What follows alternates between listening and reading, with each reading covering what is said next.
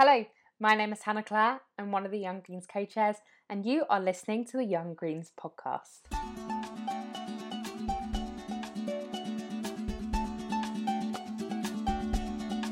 Today we're talking about all things bees, from learning about why they're in decline to talking about what we can do to save them. We've got an introduction from our new members of the exec committee and a bee-themed treat in Creative Corner. So let's get the buzz and we're talking to Professor Dave Goulson. My name's Dave Goulson. I'm Professor of Biology at the University of Sussex, and for the last 25 years or so I've been studying bees, mainly bumblebees and our wild bees. Let's start with something simple. What's something people may not know about bees? So you might be surprised to know that there are actually 20,000 different species of bee in the world, and they're all important, they're all out there pollinating our crops and our wildflowers and so on. And worryingly, many of them are disappearing. The decline in the bee population is something that's been worrying us as the Young Greens too. So we asked, in the simplest terms, what is it that's causing the decline? Basically, there aren't many flowers in the modern world. We've destroyed most of their habitat and we've made farmland pretty inhospitable for bees and other wildlife. There aren't many flowers. We use lots and lots of pesticides in modern industrial farming. But it's not all doom and gloom. There's lots of things we can do to help. And actually Brexit presents an amazing opportunity to make things better for bees and for wildlife because we're no longer tied to the cap. So for years and years and years we've been heavily subsidising industrial farming, and only a very small proportion of farming subsidies has gone to help the environment and wildlife. But now we have the chance, if we want to take it, to do something radically different, to support more sustainable farming approaches, small-scale farmers, the ones that really need our help and the ones that are delivering biodiversity, so organic farmers, smallholders, people growing local food for local consumption and doing it in a sustainable way. Things like agroforestry and permaculture and so on, which are really wonderful ways of supporting wildlife and at the same time producing lots of food. So time to completely rethink our farming policy, I think. Thanks, Dave. We're really thankful to have you on our podcast, and it was really interesting stuff hearing what you had to say. And if you want to find out more about the bees and why they're in decline, then Dave has written a number of great books about them, including his most recent, which was published just this year. And no pun intended, you could go to hive.co.uk to purchase those from your local independent bookseller. Now, as Dave said, Brexit does present an opportunity to us to change some of our laws that are harming the bees, but it does also present a threat to us, and that's the fact that a lot of our environmental protections were previously set by the European Union. An example of this, and a bee-relevant example, was in 2013 the European Commission put a ban on neonicotinoid pesticides, and in 2 years later, in 2015, our government relaxed it. And there's a real chance that if we aren't keeping a check on the government and on the Conservative Party in particular, that perhaps we won't have these protections in place. Now, Michael Gove has promised that he's going to keep these bans.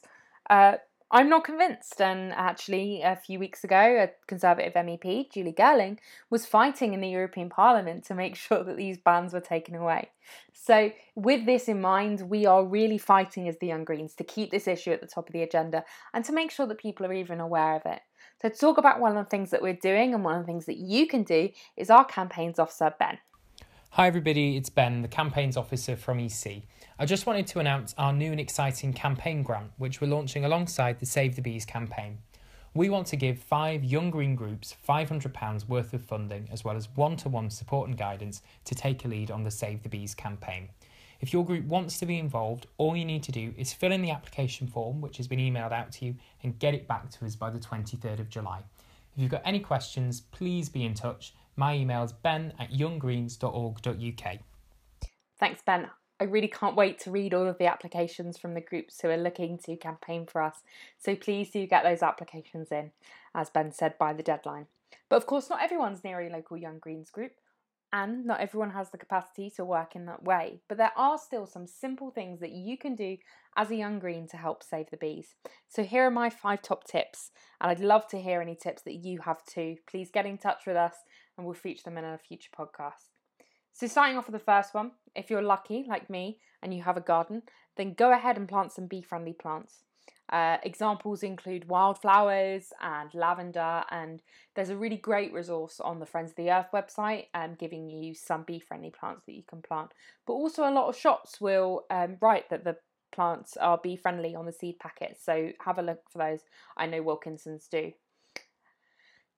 And my second tip, if you don't have a garden, why not do a little bit of guerrilla gardening and plant some seed bombs in your local area? Or maybe there's a community garden nearby where you can go and make sure that some of the plants that are there are bee friendly. Because as Professor Goulson said, with the loss of habitat, it's really important that we're building up those areas. And moving on from that to our third tip, and that's one of the main elements of our campaign, which is lobbying your local council. So while it may look nice for local councils to cut all the grass, it's actually more bee-friendly for them to leave them up. So whether you could get them to designate one area as a bee area, or if you could get them to, you know, maybe leave it a little bit before they cut the grass in the summer. And just really actively lobby your local council. My fourth tip is just to talk to people about the bee decline.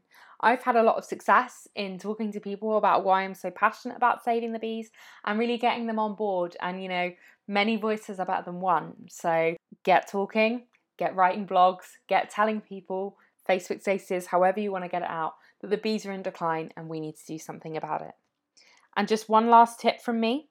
If you're not vegan, then why don't you go and explore your local beekeepers association and see if any of the beekeepers in your area are selling honey that you could buy to help them with raising money to keep their bees. Have a look online, find your local beekeepers association and get in touch.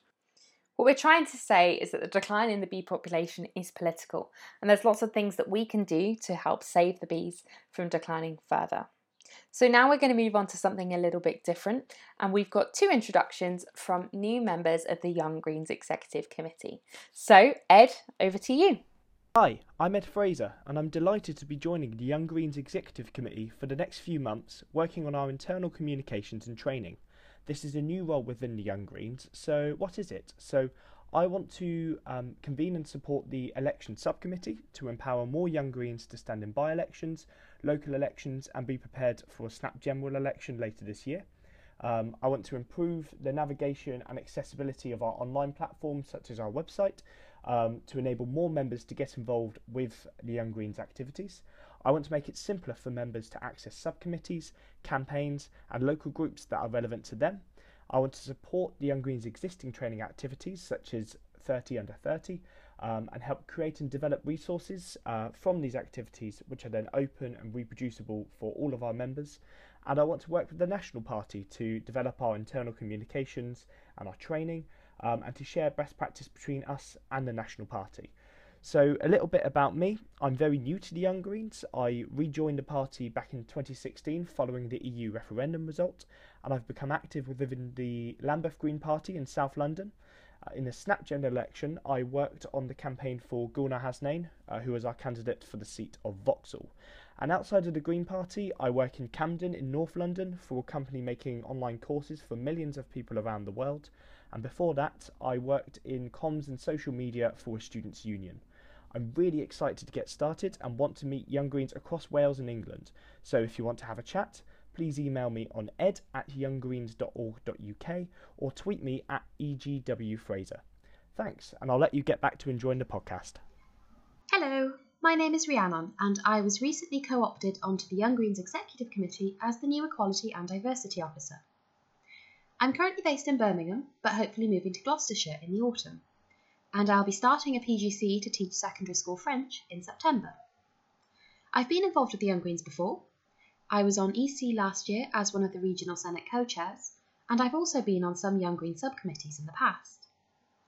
I'm looking forward to getting actively involved with the Young Greens again, and I hope I can use the next few months to support all our liberation groups, and to help the Young Greens organisations and structures become more representative of our diverse membership, and more accessible to our marginalised groups and individuals.